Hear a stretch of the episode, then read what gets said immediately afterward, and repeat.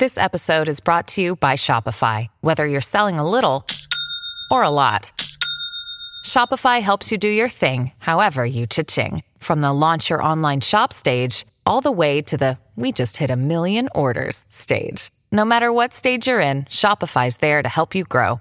Sign up for a $1 per month trial period at shopify.com slash special offer, all lowercase.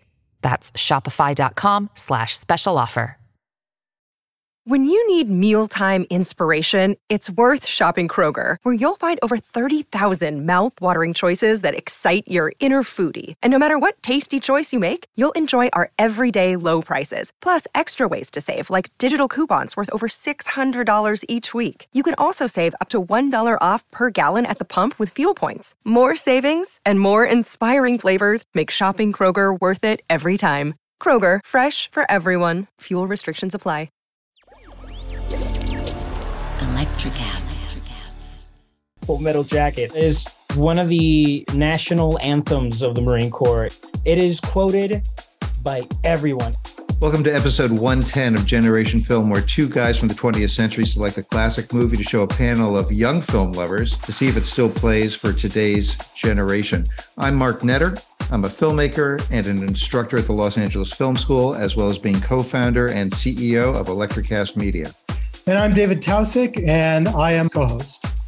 I'm Grace Chapman. I'm a student at the Los Angeles Film School in entertainment business. I'm Guy Lewis, and I'm also a student at the Los Angeles Film School, and I like movies. I'm Kylee LaRue. I'm a recent graduate of USC Film School, and I'm specializing in cinema and media studies. Hi, I'm Chris. I am a Los Angeles Film School alumni, recent, and I've been doing film for about eight years now. I want to mention one other thing about Chris. Chris is actually a Marine veteran. Yes, this is correct. Five years in the Marine Corps, combat camera, which was actually Joker's job, by the way, in the movie. And Wow. do you do basic training at Parris Island? Yep, the way that God demands it. All right, now we've got an authority. Excellent. Well, in case you haven't figured it out yet, this past week we watched the 1987 Vietnam War film Full Metal Jacket, directed by the great Stanley Kubrick.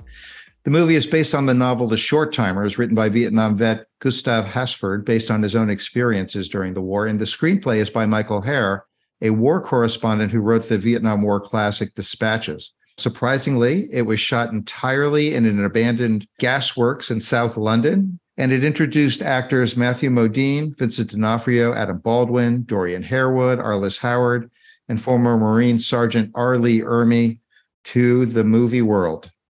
The movie starts on Parris Island, where wise guy Private Joker, played by Matthew Modine, is training to be a Marine with the flabby, failing recruit Private Pyle, all under the extreme discipline of Gunnery Sergeant Hartman, who is only referred to as Sir after he introduces himself.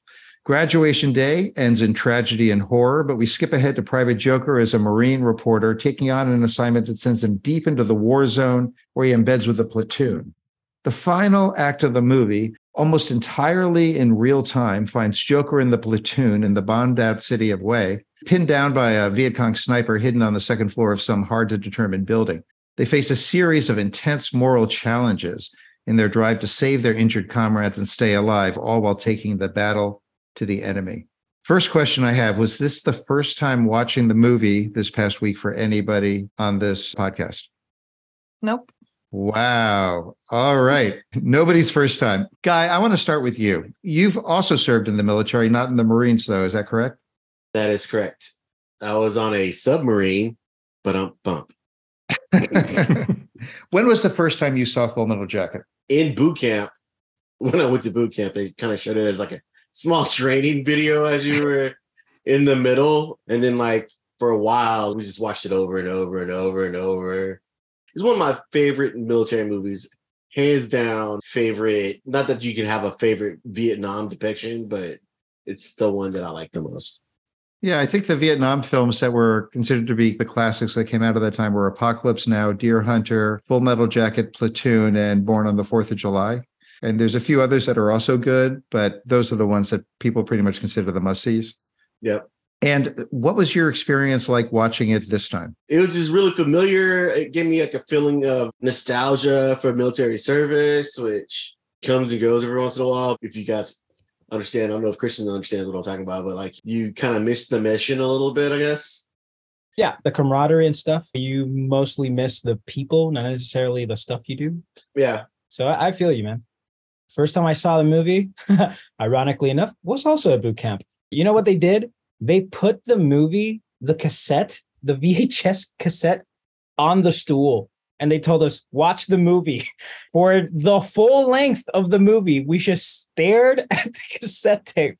And that was the first time watching Full Metal Jacket. You mean they made you watch just a tape sitting on it? Yes. Yeah, a just stool. tape in the sleeve sitting on the stool. That was the first time watching the movie. That is then, um, incredible. But the first time actually watching the movie, I was stationed in 29 Palms, California. And that was the first time I saw it with my roommates who were also like movie buffs. So when I said I haven't seen it, they were like, oh, nope. And immediately got to watching it. And it's intense. It's intense in all the right ways. And, and it's it's really good. It's really good. So this last time watching it, did you get that same nostalgia that guy's talking about?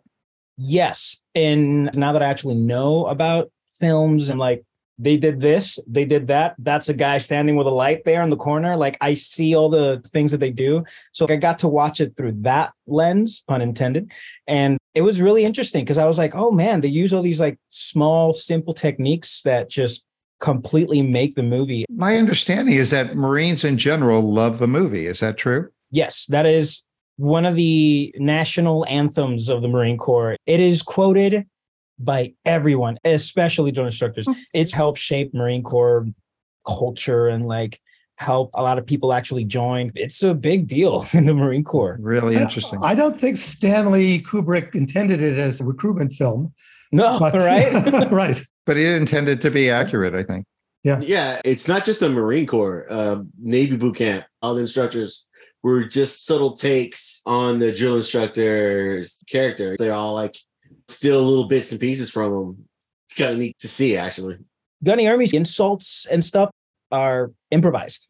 Yeah, he freestyled He- it. So many drill instructors wish to be at that level. I say that there's no better improv person in the world than a drill instructor. You throw a drill instructor into an improv group, apart from making them cry, he will come up with the most hilarious things you could think of. Yeah, my training instructor, he called me a fat body, and that's directly quoted from that movie. Yeah. You know, it's nuts. Nice. All right. I want to go to Grace. When was the first time you saw Full Metal Jacket? About six years ago, my boyfriend put it on, and I was like, I don't want to watch a stupid war movie because my brother loved war movies and he would always put them on when I was younger. And I'd just leave the room after a while because I'm like, this is boring. I don't want to watch this. Um, but as soon as my boyfriend put it on, I could tell it was different from other war movies. It was more like anti war and just so much more artful. And I was just hooked from that moment. And this was actually my third time seeing it. The second time I watched it by myself.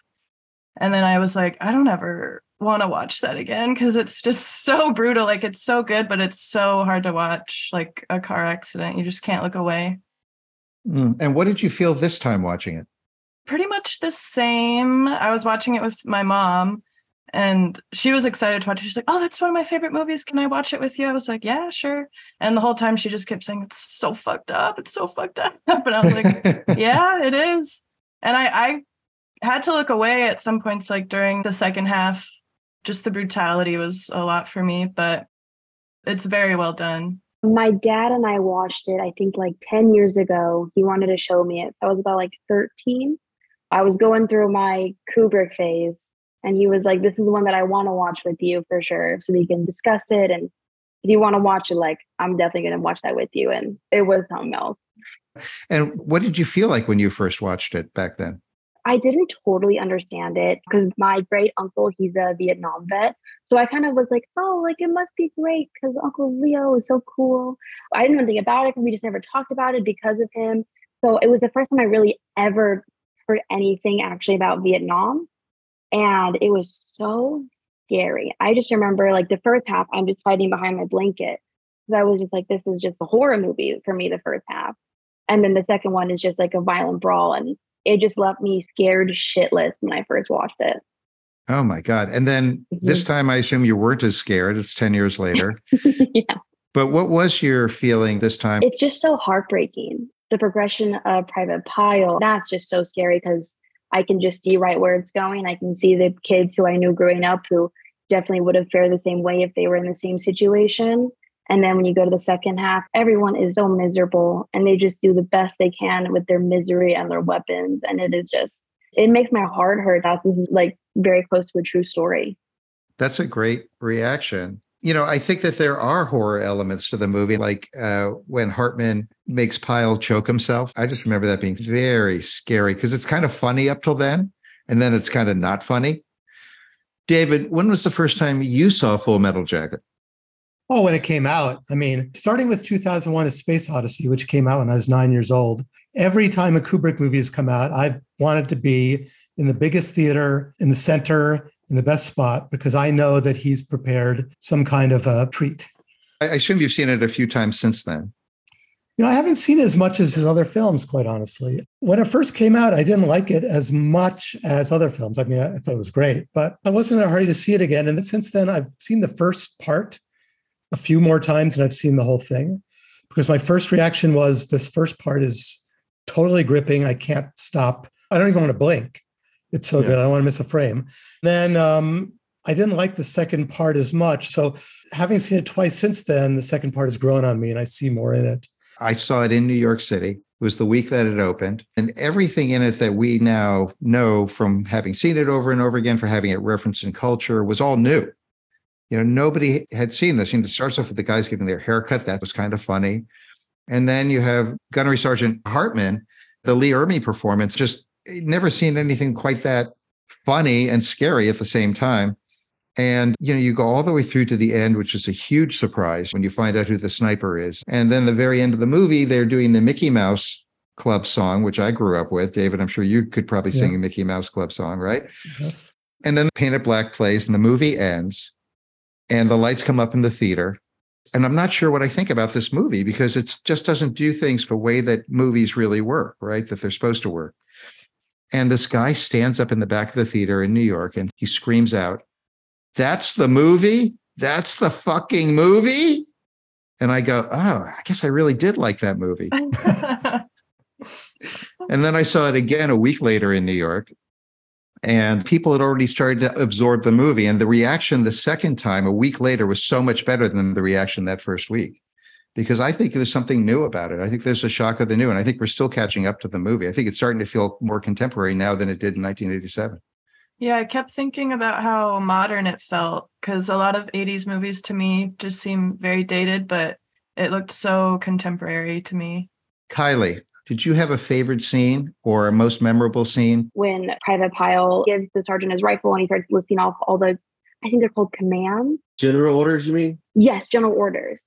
And then that's when I was like, oh my gosh, this change is real. He's into it. And that's a shift and the consequences of everything that happened to him. And I just love that part just for what it means for Pyle. Now, do you love it because you start to think Pyle's going to make it? He's going to do okay. Exactly. I'm like, okay, he's getting it. And I was kind of just like, oh, you know what? Something's not right. I shouldn't think that. I something's wrong actually. And it, it's like that cognitive dissonance that you kind of feel inside of you with that part. Uh, and by the way, Vincent D'Onofrio's very first film role, oh. he, he auditioned on videotape and then had to do four auditions and gained 80 pounds to get the role. And the day he got the role, Kubrick said, Okay, we got to make a deal. Who's your agent? He says, I don't have an agent. Kubrick gave him a name and says, This is your agent now. Dang. And D'Onofrio says to this day, he wouldn't have a career except Kubrick is responsible for him being in 50 movies. He is the inspiration for my Instagram name when he's in Men in Black, when he's Edgar and he's like, sugar, water. yeah anyway, that's where that came from. Um, but my favorite scene, probably anything with the drill sergeant, just because he's so entertaining and unbelievable. He was originally the technical advisor, but he wanted the role so badly. Another guy had been hired for the role and actually been signed, and he's mm-hmm. the one who plays the guy in the helicopter who's yeah, shooting indiscriminately. Get some. Yeah. And when he was training the extras, he kept making sure that he was doing stuff so they'd turn the camera on him and then Stanley would have to see it. Smart. And then Stanley saw, it and it was like great. And then they made him rehearse his lines. He he did improvise, and then they would write it down, and then he'd have to redo it. And then sometimes he improvised live, but mostly it was pre-written improvisation. I read that they did like 30 takes of all the scenes of him yelling, and he didn't repeat an insult once. Like every single time, it was something new. And the times that he did like do something rehearsed, it was just kind of off. So they just liked his ad lib better. I was watching it the other night with my son, and we were both laughing. And I've heard these lines a zillion times, right? I always catch something new. Like this time, he called somebody a worm. He's like, "You look like a worm," and I don't know why that made me laugh so hard. Whenever he gets incensed, you're just scared as hell. And I love when he's yelling at Cowboy, and Cowboy doesn't quite answer. He goes, "Sir," and he goes, "Were you going to call me an asshole?" sir, no, sir. The whole boot camp stuff is all good things to me. There was no down or relief. You know what I'm saying? It was always tension raised. Like from the moment you sat down, you're getting your head shaved. And now you're getting hustled into the barracks and some guys yelling at you. You know what I'm saying? So it's all kind of the same scene to me, except for the end of Private Pyle. And that's kind of like you feel that tension building up. Once you see Joker on watch, and then we go to the bathroom, you know, it's something totally different. That was really striking. But then the scenes in Vietnam, especially with the prostitute scenes, those are horrible, horrible, terrible, terrible, terrible, terrible, terrible, terrible, terrible, terrible scenes. But I cannot stop laughing. They sampled those scenes in hip hop, you know, uh, when I was coming up as a kid. So Live Crew. Yeah, Two Live Crew. Yeah. And like the very last scene when Joker becomes hardcore, you know what I'm saying? That's a big scene too. So there's something just fascinating about the moral question at the end, right? Joker is the first one in to the floor where the sniper has been pitting down the squad and killing two of the squad members. He gets his moment to, as Adam Baldwin says, walk the walk, right? And Joker fumbles Turns out he's not quite the killing machine that he was supposed to be. Maybe he spent too much time as a journalist. Rafterman shoots the sniper. And then Joker is given a moral decision to make about whether or not to shoot the sniper point blank range who's lying on the ground dying. And the sniper is, in fact, asking to be killed. And there's that incredible long close up of Matthew Modine that goes on for like a minute, 15 seconds. I count it every time. Has Joker become a true Marine or is it in some way kind of a cop out because it's kind of a turkey shoot? Well, he definitely develops that thousand yard stare, but I think it is sort of a cop out because she would have ended up dying anyway. So that one's a really tough one, I think. I'm not saying hmm. that the movie cops out, but I'm saying Joker Yeah, is a character. yeah. yeah. Yeah, because he asked the shooter out of the helicopter, like, how can you kill women and children? And then he ends up killing a girl, a small girl. So it's just kind of ironic, I guess. I think she's supposed to be 12 years old. Wow. So this is a super male environment, right? This is before women were allowed in the Marines or in the armed services in bigger numbers like they are today. Mm-hmm. And the representations of women are in the drill sergeant referring to women in various derogatory ways, Mary Jane Rottencrotch, right? So this talk about toxic masculinity. Literally, two people are dead at the end of the first 45 minutes of this movie. And then it cuts to this wide open shot following the uh, Vietnamese prostitute as she's walking towards what we'll see will be Joker and Rafterman. And it plays Nancy Sinatra's These Boots Are Made for Walking. So it's kind of giving you this fun feel after this horrible thing has happened. And then you see another prostitute later on. And then you see women and children being shot at by the guy from the helicopter. And then finally, finally, at the end of the movie, a woman shows up who isn't playing by the rules. And she's deadly. And she also represents the Vietnamese people and their desperation to liberate themselves from the American presence. I think basically the whole movie in itself is like a giant paradox, the duality of man that's mentioned. And it's showing that women right now are used for men and used to be prostitutes. And they're so unsuspecting of women. Even though women control so much, they are like obsessing over all the prostitutes because that's that's who they want to see. And like they hold so much power in that way where like they can stop fighting, stop the war, and they're also seen as innocent. And then at the very end, the number one villain who's killed the most of them methodically is a young woman as well. And I just think it just proves the paradox of the Vietnam War as well. And just how you can undermine a woman and you can maybe think of them as nothing, but then they can also be the downfall of you, whether it's being your literal killer or being the lust part of you. And you have the Virgin Mary and you have the whore. And I think that's what Kubrick is trying to like represent the women as in a subtle and not so subtle way in this. All right. So, Chris, Yes. favorite scene in the movie or one that stands out to you? Um, my favorite scene, as gross as it is, because it's pretty gross. Um, it's the culmination uh, of Private Pyle's arc in the bathroom, because three things happen there, right? You see the end of Private Pyle's arc. You see Gunny Ermey's end there as well. But the most important thing to me was the fact that Joker got to see two levels of obsession in that scene. Because you do meet some people in the Marines and the military in general who kind of take it a little too serious. You know what I mean? And they live, eat, breathe, poop Marine Corps, you know? And those guys I always tended to kind of stay away from. But the two obsessions in this scene one is you are broken down to the point where you lose it because of that training. And then you have the other side of it, which is Gunny Ermey's character, who's someone who's so in it and dedicates themselves so much to it that they see nothing else but green uh, because the Marine Corps is the most important thing and nothing else above the Marine Corps and stuff like that. And you kind of see both ends of the spectrum, and Joker's there in the middle of it. And what is crazy is that on both sides of the spectrum, you end up dead. Doesn't Hmm. matter how much you train, doesn't matter how much you prepare, does not matter.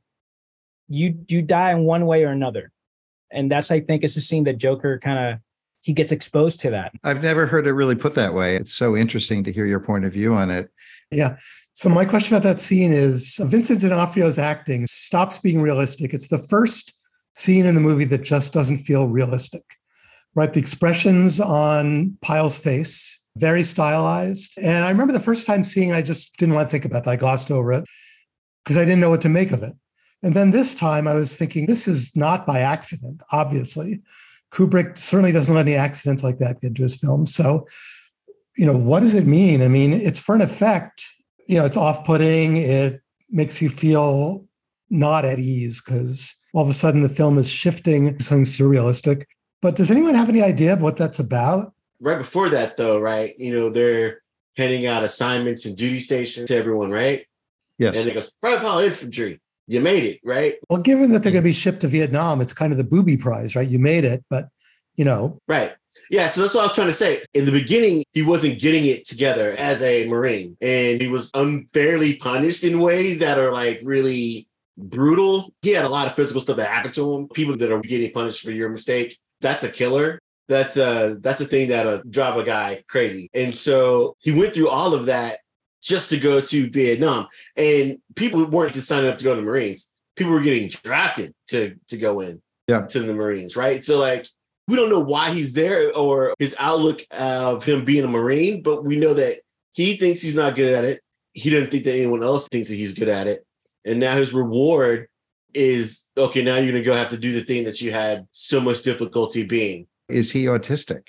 You That's know, what I maybe. thought too. Maybe Yeah. on the spectrum or something. So if you are on the spectrum, uh, they don't let you join the Marine Corps for, and I hope I don't get in trouble here, but for liability reasons, because you need to be of sound mind and body to be able to go and do these type of things. People to the left and right of you cannot be worrying about whether or not you're okay in that. You know, you know what I mean? Yeah. So like people's lives are in your hands, but you do get people that sometimes are like that. This kid, uh, forget his name, but he could not even figure out how to uh, lace his boots. He just could not. And he asked me for help and he showed me the boot, and I was impressed with how wrong he had done it. But it was because he wasn't exposed to just do normal things, I guess. And something as simple as that, with all the stress of like being yelled at and all that stuff. Pyle was a social pariah in boot camp in the most controlled setting, no combat, couldn't even figure out how to socially bond with his bunkmates. Everybody already felt him as a liability and a nuisance. And the moment that he knew he was going to go into infantry, the least controlled environment possible, I think he knew that it was either he dies now on his terms or he goes to the shit. Where if he can't even hack boot camp where the rules are laid out, he's not going to fare anywhere where there's no rules. Yep. No, nicely said.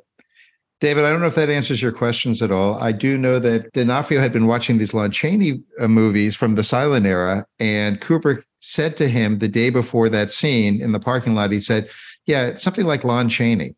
And D'Onofrio was like, Great, no problem. Yeah, that's that Kubrick stare that you've heard about, right? I mean, that's very similar to the look that Malcolm McDowell gives in Clockwork Orange and that Jack Shining. Nicholson gives in The Yeah. Shining. Is there a scene that you want to highlight? Well, you know, the whole 45 minutes is almost like one scene. It's so seamless. And Kubrick does this a lot, like the duel in Barry Lyndon or some of the stuff in 2001. He starts the train going and it's like a procedure, like the guys in the cockpit in Doctor Strangelove. It's like music. And that first 45 minutes is just like that. It's just sort of perfect.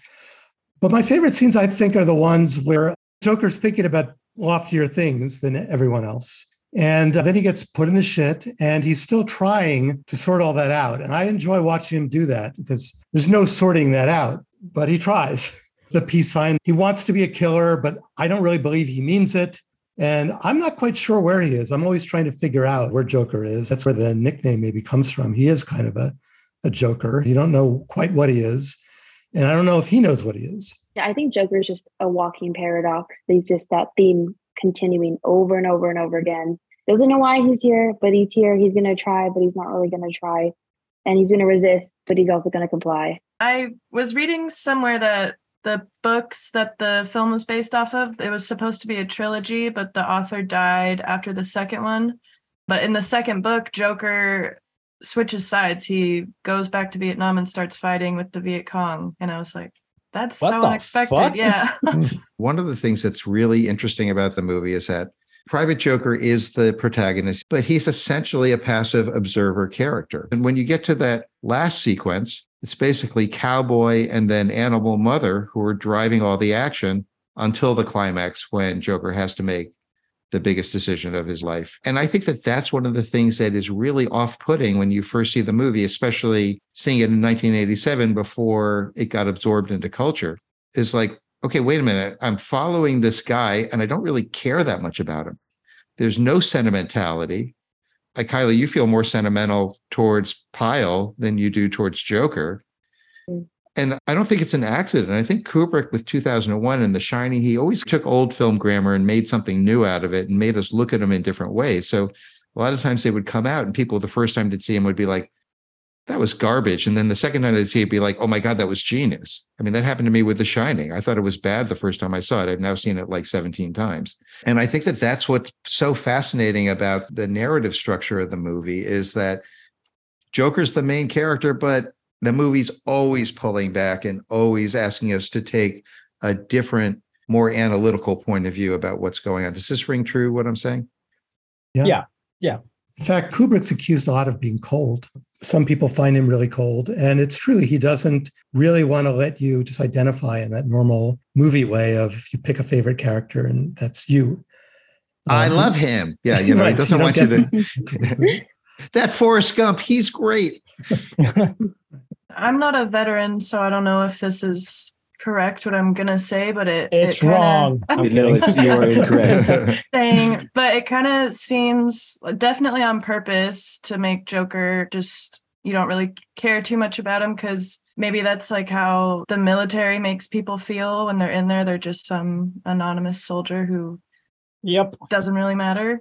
Yeah, they treat you like a number, but then they tell you your family, but then they treat you like a number again. So you're like, what are we? You're like with a with a toxic ex. You're like, what are we? What's going on over here? And uh the family part comes from the people that you're serving with in the moment, right? And it's true. Like like I mentioned earlier, like I I live with two people that I serve with, and I love them. You know, I love these guys. They they have no idea how much of a support system they had to me. You know, but then the overall, we're a number one five zero nine seven seven seven three nine six. That's my number. wow. You know what I mean? Like literally a number. So yes, he is the main character and all that, but he's not 100% driving the, the story forward. And that's sort of how war is, you know, you're not in control, you're not driving the story. So it makes Yeah, you're- sense. You're not a main movie character in real life. You know what I mean? I mean, some of us, But other people, other people, you know, it's like in the military, you're definitely not the main character at all, dude. Well, you're not the main character in the military unless you're doing something wrong. If you are the main character, then that Yeah.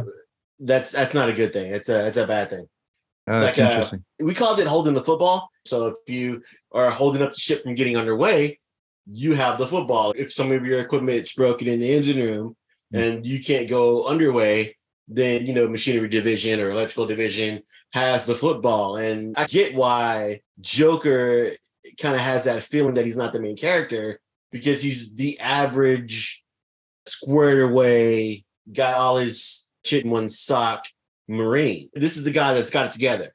So Yeah. uh, this brings up a question that I think the movie is asking, and again, it goes to a lot what Kylee was saying about duality in the film. The film is always asking you to hold two ideas in your head at the same time, which is what gives it a lot of juice.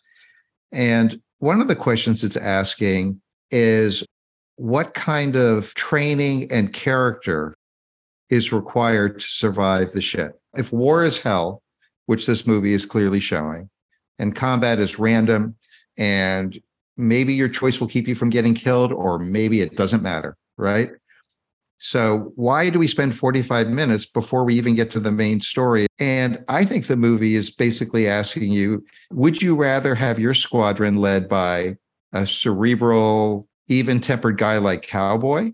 Or would you rather have your squadron led by animal mother who is just going to be like damn the torpedoes run in there shooting like hell and get you to the next kill I don't think he's fit to be a leader. I think he would definitely steer his troop or unit, whatever it's called, in the wrong direction. But if I wanted like a killer by my side, yeah, but I was not drawn to him at all. No, he's like the guy at the bar you give like the wrong number you memorize and a fake name. Don't tell him what you do. Like he's the reason why you got in groups. Like there's some off, and he is just too eager to cause mayhem.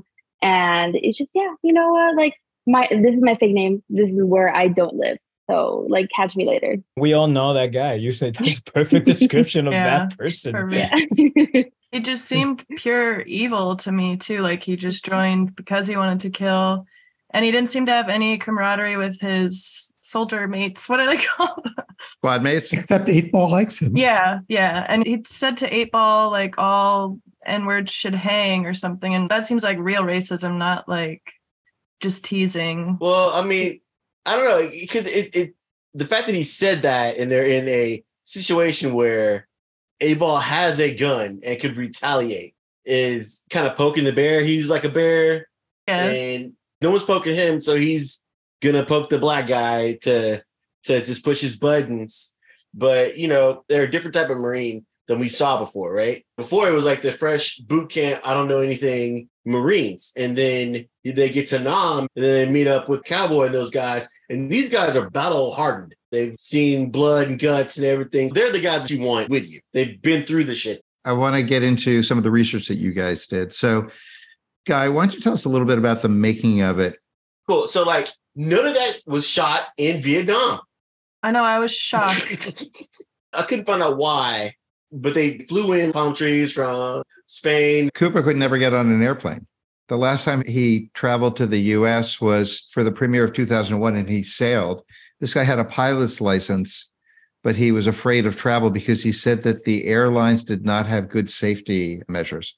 He was paranoid. Well, Uh, shit. Okay, that makes sense then. You know what I'm saying? Also, the set they shot on was toxic and it took over a year to get all the shots for this movie done. And so the cast and crew were like just beat up over this period of time. It got so bad to where they were gonna have a mutiny on set. And I think it's so funny that it's an army movie, but the actors are gonna have a mutiny. How does that work? Kylee, what was the reception when the movie came out? it was, you know, well ish received. It financially wasn't a huge success, but it wasn't a failure. I believe it was 10th in the US for the month it was released. But it gets better and better reviews as it goes on. And now it lives on as one of the best war movies. IMDb's number 87 on the top 100 list. Wow. Um, but contemporary viewers grow to like it more and more, I think, as it goes on.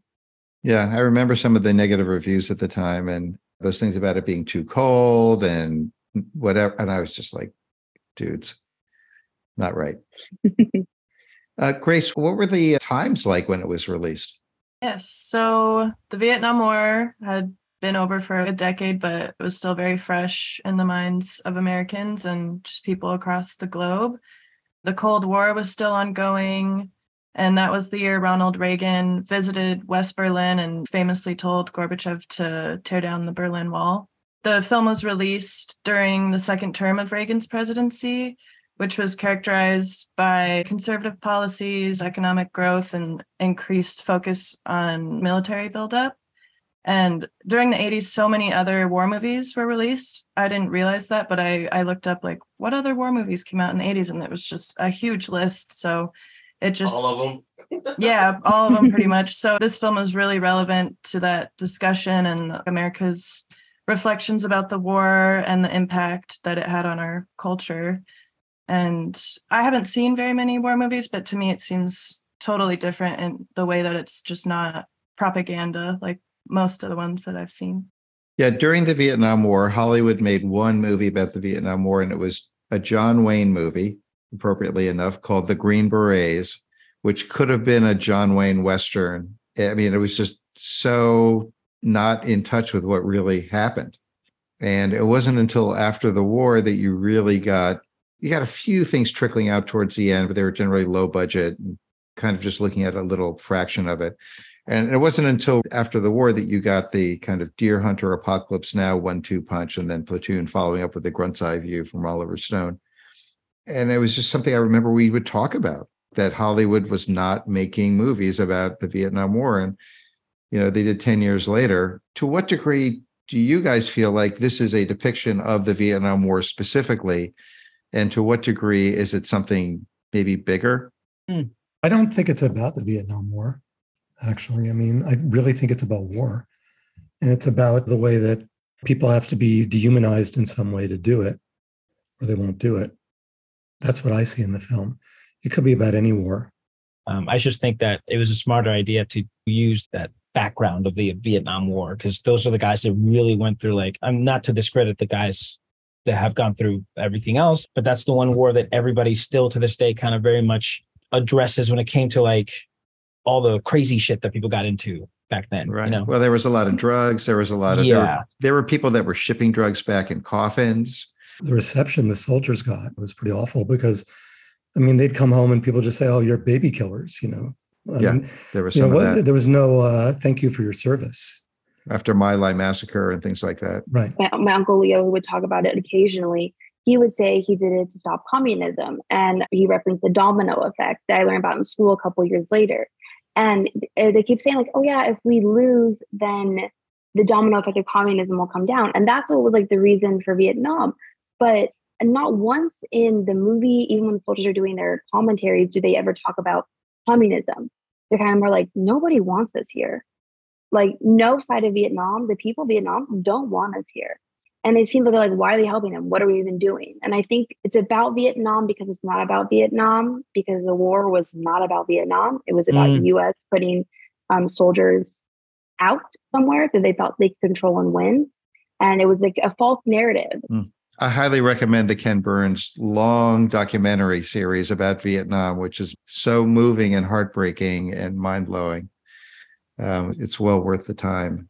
I want to talk for a second about my favorite scene. And I think it goes to why I think this actually is the great Vietnam movie of all time. I totally lock in when the last act begins. You see the head of the squadron picking up a stuffed bunny rabbit and gets blown up and killed. And now they have to do something, right? Now we're in the shit. And the squad breaks off and they get lost. And one of the things about Stanley Kubrick is every one of his movies has some sort of maze in it of some kind. He's fascinated by mazes. In Paths of Glory, it's going through the trenches in World War One. In 2001, he goes through the Stargate, goes into kind of a crazy maze. In The Shining, there's a full maze. And then Full Metal Jacket, they're lost. There's this point where Eight Ball has the map and he's like, I think we should be here. And Cowboy's like, You mean we should be here? And the whole moral question at that moment is do you cut your losses and leave, Or do you stay and try to save your Marine brothers and somehow make it through, even though you're in a place that you don't understand, don't really know where you are, and you don't even know who the enemy is? And to me, that was what made Full Metal Jacket the best Vietnam movie because it came up with a metaphor for the war. Apocalypse Now is kind of like a trip fest. Deer Hunter is amazing in terms of the novelistic way it talks about a whole community in Pennsylvania who go to Vietnam and are completely changed by it. The whole families are destroyed and changed and remade. But Kubrick came up with a metaphor. He famously said about Schindler's List to uh, some writer that he was talking to, he said Schindler's List wasn't really about World War II. It wasn't really about Nazism. And the writer said, why? And he says, because the Jews all lived at the end of the movie. And so what Kubrick is doing is creating this metaphor for Vietnam that basically gives us the same kind of feeling that we kind of had at the time, which is like, when the fuck are we going to get out? But we've lost so many people. What do we do? And then it'll fall the domino effect. It's like it was this huge conundrum. And I think he kind of boiled it down to that last sequence. Am I out of my mind? No, there's definitely a metaphor there. I mean, there's there's a bunch of them. David, I know that uh, we're kind of running short on time, and there's a million things to say about Stanley Kubrick. But is there anything yeah. you want to touch on in particular?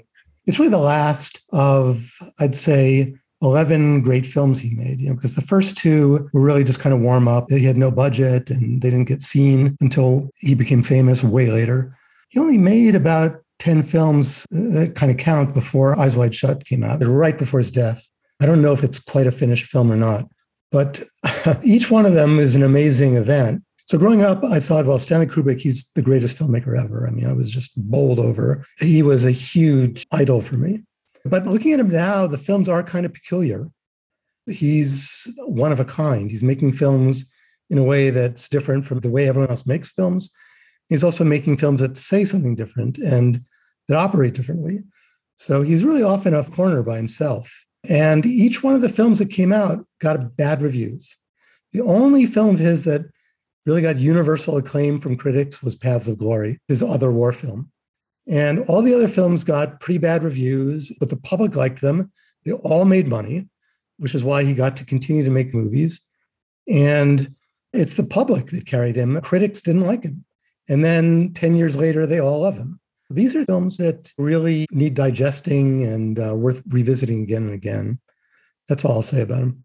The ending, where after Joker's had this climactic moment, he does a little narration, seems like he's gotten through to the other side, and the soldiers all march off, again, kind of camera pulling back, and they're singing the Mickey Mouse theme, right? Hilarious, chilling, or WTF? I think it's scary. Yeah, I think it's it's kind of terrifying, but it's also kind of funny because of the juxtaposition of it all. I think that scene is just so big. It says so many things. One, the war is still going. This little skirmish that we just saw is one of the small pieces of this war. There's still more, it's still going on. And then two, it speaks to the age of the average soldier. Yeah. They're not grown-ups. These are kids, you know, 19, 17, 18, you know, 22. Those, those are kids. So when they do the Mickey Mouse, it's like, hey, what have you all seen? Well, Mickey Mouse. But then on top of that, it's like saying to the Vietnamese people, Mickey Mouse is coming to take over, which is like kind of like a a thing. Eh, you know, America, the like capitalism, like America. here comes capitalism. Yeah. Here comes yep. America. It's, it's we're coming to get you. Oh, it's yeah. so big. So yeah, good. so powerful, and it really speaks to the gloss of innocence, just the contrast of singing about Mickey Mouse after you just murder somebody. And the whole film is really about loss of innocence. So I thought it was extremely powerful for them to be singing that at the very end. Yes, exactly. All right. I think it's time for us to wrap up over here and go with our recommendations. So, who would you recommend this movie to, if anybody? And then on a scale of one to four stars, how many stars do you give it? Four stars, that's an A plus and has to have touched you in some personal way. You'd be willing to fight for it to be on your top 10, 20, 30 list of favorite movies of all time. Three and a half stars is considered to be an A.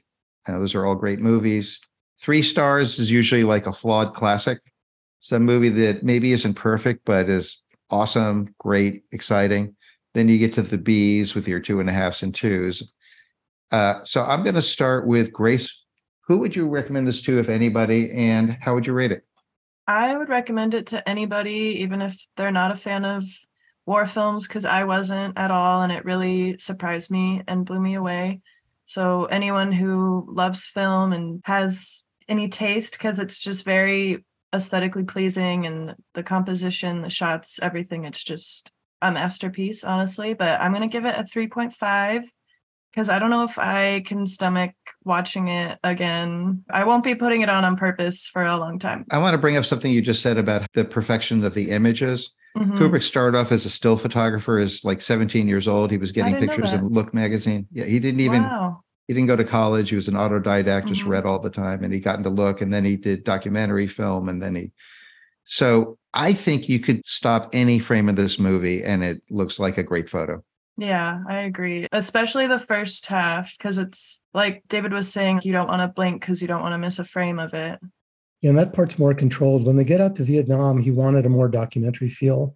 It and felt so like it's not as pretty, yeah, as the films he'd made before, like Barry Lyndon 2001, but it's full of art.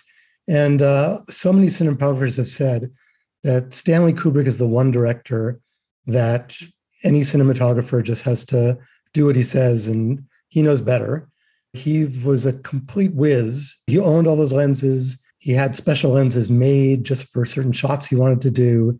He was an unbelievable craftsman as well. Some of those shots, like the violent shots where eight ball and then the doc gets shot, you see violence all the time, but there's something about them where they're just at another level in, in terms of artistry and impact. Mhm. The camera's always in the right place and everything is so carefully planned in advance. It's so detailed. It's really impressive. I rated it as a four. This is definitely in my top 20 films of all time. I love it. And I would recommend it to anyone who just wants to be challenged. Someone who wants to try and figure out how they see it as they grow up. I think it just changes all the time and it's challenging, challenging emotionally and cognitively. this movie was great. Three and a half stars easily. I could I could give it more than that, but I want to make the math easy. So I'm gonna give it a 3.5. Any person that hasn't served in the military but wants to get an insight, this is a good movie for that. To watch that movie and then go talk to your military service member and you know start asking questions and start a dialogue. Or be like, hey, have you seen Full Metal Jacket? And their answer is going to be yes. And then you talk about some things, and it's a, it's a good segue into finding out a little bit more about their lives. Definitely rated a four. I think I would be excommunicated from the Marine Corps if I didn't rate this movie a four. I like movies that do make me think. I, I love movies that kind of offer like a different perspective towards things, right? For example, and the one that just pops up right now is um Everything Everywhere All at Once. At the core of that movie, it's a story between a mom and a daughter, you know, and the shit that they go through. But it's an interesting way to go about it. Same with this movie. This movie offers this kind of different perspective into how shitty fucking war can be without all the propaganda behind of go join the Marine Corps or join the military, you know, without any of the glitz and the glamour, right? And I recommend this movie to anyone in the VA, anyone in the Veterans Affairs Office that wants to know how we are treated and why we need help. Watch this movie, and maybe some services can get updated a little bit quicker. But kidding aside, I uh I do recommend this movie to anyone, anyone really, um, because going off what Kylee said, like it does really challenge you. It really does. There's people that I know that can't watch this movie. Like they have told me, it's like I cannot, I can't do it. You know, and it's movies like that that really kind of do it for me. Kind of why I'm here. You know. Inspiring. David, what about you? Well, it's Stanley Kubrick, and he's my biggest idol among film directors. The thing is, it's probably my fifth favorite Kubrick film. And if you're actually talking about the top 30, can five of them be from one director? I can't do that. Hmm. So I guess by the rules, I have to give it three and a half. But it's an unbelievable movie. Saying it's the fifth best Kubrick film is like saying it's the fifth best diamond in the British royal family's collection. You know, it's it's awesome.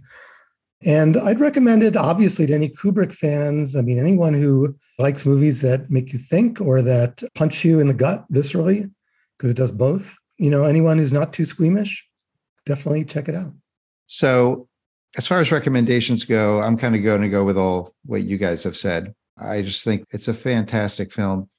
When I think about Stanley Kubrick movies, and like David, he's my favorite filmmaker. Alfred Hitchcock's right behind him. And I think they're cut from kind of the same cloth. They both, you can see one frame of their movies and go like, oh, wait, I think I know who directed that.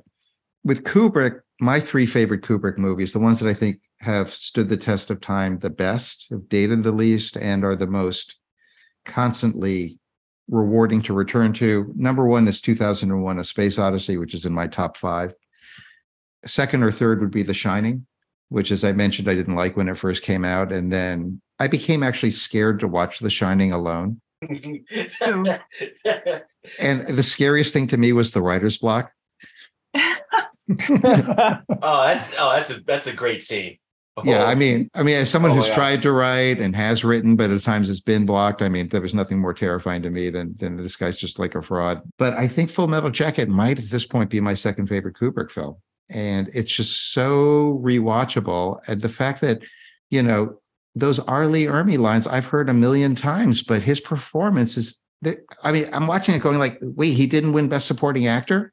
Oh, wait a minute, Vincent D'Onofrio didn't win Best Supporting Actor. Wait a minute, two of them weren't nominated it makes me like, what? Robbed. Kubrick didn't win a single Academy Award for Best Director. 2001 got Best Special Effects.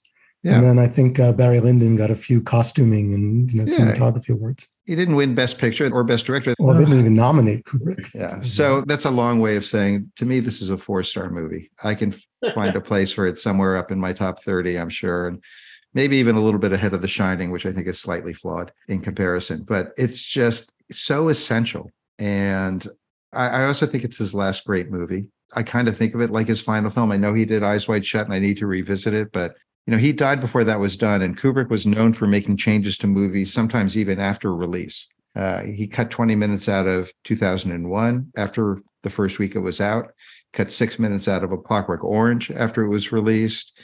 Uh, he cut the ending of The Shining just before it was released. So this one is complete. This one's like a full utterance. This guy knew what he was doing. And I think we're lucky that we have him. I was so lucky to see three of his movies when they opened. And uh, I'm just jealous as hell that all these great actors got to spend time with him and they're basically kind of my age. They Some of them are jealous of you that you didn't have to spend time with him. I don't know. I mean, if you hear Matthew Modine, Vincent D'Onofrio, they talk about it. They have such affection for Stanley. I'll tell you one last story. Arliss Howard, who plays Cowboy, raps, and Stanley, as he's saying goodbye to him, says, "You're going to miss me." And Arliss Howard says, "Well, of course I'm going to miss you, Stanley. I like you. You know, we've grown really close." He says, "No, no, no." He says, "When you're on another movie and the director, after two takes, says, "We got it," you're going to miss me." And Arliss Howard goes and works on a movie, the first movie, and after two takes, the director goes, "We got it." And Arliss Howard goes, "God, I miss Stanley." All right, guys, if you want to stream Full Metal Jacket for yourself, it is currently available on Hulu. It appears. Is that correct? Yep also various places where you can rent it, and it is well worth it. Um, most Kubrick movies work best in the movie theater, but I think this one actually works really well on TV compared to some of the others. And I think part of that's because of the verbal nature of the first 45 minutes of the movie. If you like our show, please tell your friends to rate and review it so other people can find us as well. Generation Film is an ElectraCast production. I'd like to thank our panelists, Grace Chapman, Guy Lewis, Kylee LaRue, and our special guest, Marine, Christian Moreno Aponte. Ha, that's me. Thank you so much for coming and giving us so much background, and Guy, also for your service as well and what you're able to bring to the story. I'd also like to thank my co host, David Tausik, who produces this and is heavily involved with the editing, along with our editor, Marcus Campito. Our executive producers are myself, Mark Netter, and my partner at ElectraCast Media, Peter Rafelson. Please join us on our next episode where we'll see how another classic film plays to a young generation. And this is going to be a very special double film episode, a short and a feature from two ends of the career of Louis Buñuel. Un Chien Andalou, also known as Andalusian Dog, the short he made with Salvador Dali that caused riots when it opened, and Discreet Charm of the Bourgeoisie from the late 1960s, a surrealistic epic about three couples trying to have dinner together. We'll see you all on the next episode of Generation Film. ElectraCast. Hey there, I'm DC. I host the rock podcast Back to the Arena, The Interviews. It's about a 30 minute podcast where I talk one on one with a band who has released new music. You can find us on all the best podcast sites like Spotify, Apple, Google, iHeartRadio, and more. If you're a rock fan like me, subscribe today to Back to the Arena, The Interviews. ElectraCast. Miles, are you ready to record our promo for season two of the Wanna Bet podcast? David, have you ever seen a grown man naked? Miles, we're not here to quote lines from Airplane. We're here to tell people that season two starts August 18th. But I like Airplane. I know you do, but Wanna Bet is a sports betting podcast. Each week we bet $1,000 on the NFL teams and games that we love. Well, that sounds like fun. It is fun. And last year you picked over 60% of your games correctly. How'd you do? We're not talking about that. We are telling people that they can find us every Friday so no more movie quotes. Roger, Roger. ElectraCast.